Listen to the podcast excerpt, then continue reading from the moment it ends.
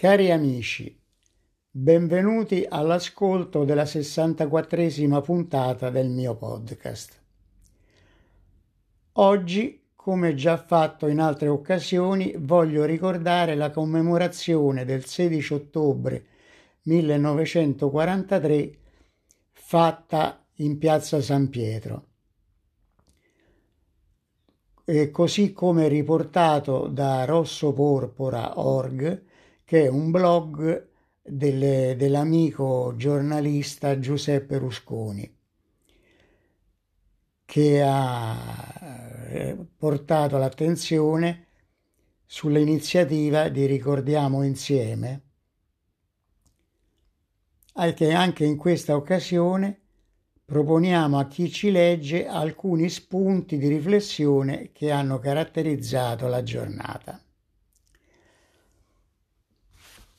Tobias Valbrecher, eh, che con la sua famiglia Anima Ricordiamo Insieme, in collaborazione con la famiglia Spizzichino, ha introdotto il momento di San Pietro leggendo un messaggio a nome di Papa Francesco, inviato da Monsignor Luigi Roberto Cona, assessore agli affari generali della Segreteria di Stato. Vi si legge tra l'altro che tra virgolette, volentieri Sua Santità assicura alla marcia di memoria e a tutti i partecipanti la sua particolare vicinanza e, unione, insieme al desiderio di preghiera per una sempre più profonda comprensione reciproca attraverso momenti significativi di memoria. Friederike Falbrecher e Sara Spizzichino hanno poi letto brani da Il pane perduto di Edith, di Edith Brooke, sopravvissuta ad Auschwitz e recentemente visitata dal Papa. Lia Tagliacozzo, che pure ad Auschwitz ha perso alcuni congiunti, è invece figlia di scampati, nascosti in case amiche e in conventi ospitali o esuli rifugiati in Svizzera. Nel suo intervento la scrittrice si è espressa molto criticamente sul comportamento di Papa Pio XII in quei giorni dal 16 al 18 ottobre 43. Il Vaticano sapeva quanto stava accadendo e trattò con i nazisti, trattò per loro, per quelli del suo gruppo, per coloro che riconosciuti ebrei dalle leggi nazifasciste erano però convertiti al cattolicesimo salvò loro e lasciò gli altri a morire. La storia non si fa con i se e, e con i ma, ma io mi domando comunque come sarebbe cambiata la vita della mia famiglia se allora il pontefice avesse parlato. Adesso gli archivi vaticani sono aperti e a fasi alterne una commissione mista di storici ebrei e cattolici vaglia i documenti che forse ci spiegheranno perché invece Papa Pacelli e la gerarchia cattolica abbandonarono quella domenica no, nonna Leonora, zio Amedeo, la piccola Ada e tutti gli altri in balia dei nazisti. In altra parte dell'intervento, Lia Tagliacozzo ha evidenziato invece i cattolici che salvarono altri membri della famiglia come alcune suore di, a Roma e Firenze. Il professor Joseph Stevens, Sievers si è presentato così. Sono tedesco, sono cristiano, cattolico e mi occupo da più di 50 anni di storia e cultura ebraica, da più di 30 a Roma e più in là. Forse gli archivi vaticani ci aiuteranno a capire meglio alcuni elementi di azioni e omissioni del Vaticano e il loro contesto. Quello che rimane certo è che in molte situazioni precedenti cristiani e i loro rappresentanti si erano resi responsabili di atteggiamenti e azioni odiose che hanno contribuito a spianare la via alla tragedia della Shoah. All'ex collegio militare Palazzo Salviati, oggi centro alti studi per la difesa, È stata fatta memoria di Settimia Spizzichino a cent'anni dalla nascita. Settimia Spizzichino è l'unica donna sopravvissuta al rastrellamento del ghetto con deportazione ad Auschwitz. Ha parlato tra gli altri il cardinale Walter Kasper,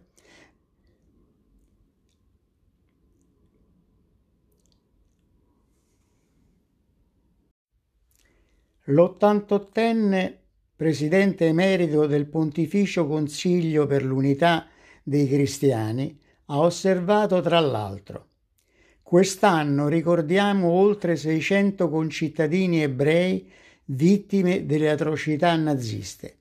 I loro nomi non erano ancora stati commemorati. Chi è senza nome non ha identità, non è niente in termini umani e sociali. Così negli oltre 600 concittadini ebrei che commemoriamo oggi, ciò che gli scagnozzi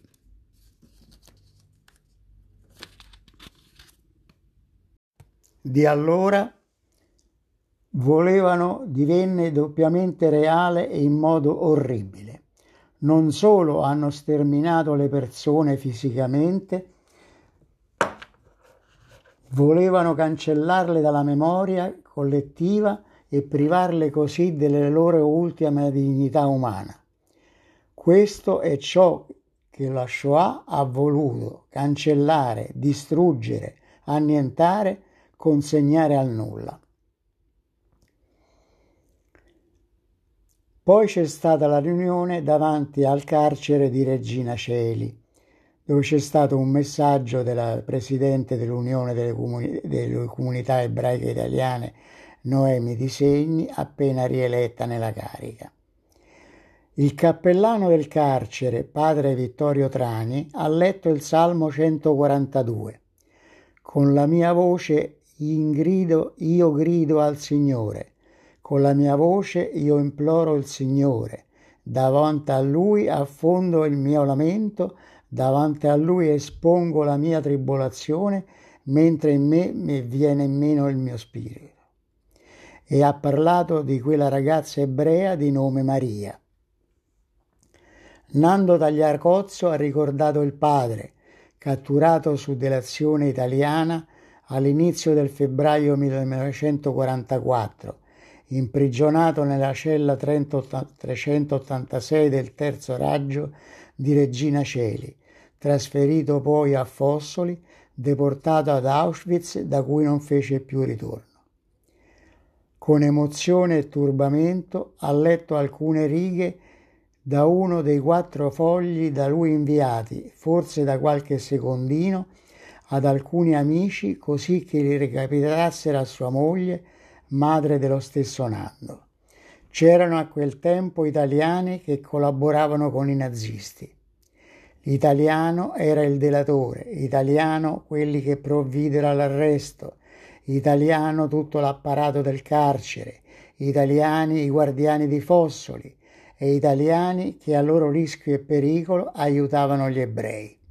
Sono due mondi che speravano si fossero in qualche modo avvicinati, speravamo che si fossero riconosciute le follie di allora.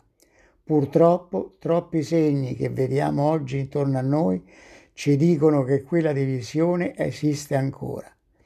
Speriamo che non ci porti ancora a quelle follie. Il pomeriggio è stato accompagnato come sempre da diversi momenti musicali sia in piazza San Pietro che nel cortile dell'ex eh, collegio militare nonché davanti a Regina Cateceli.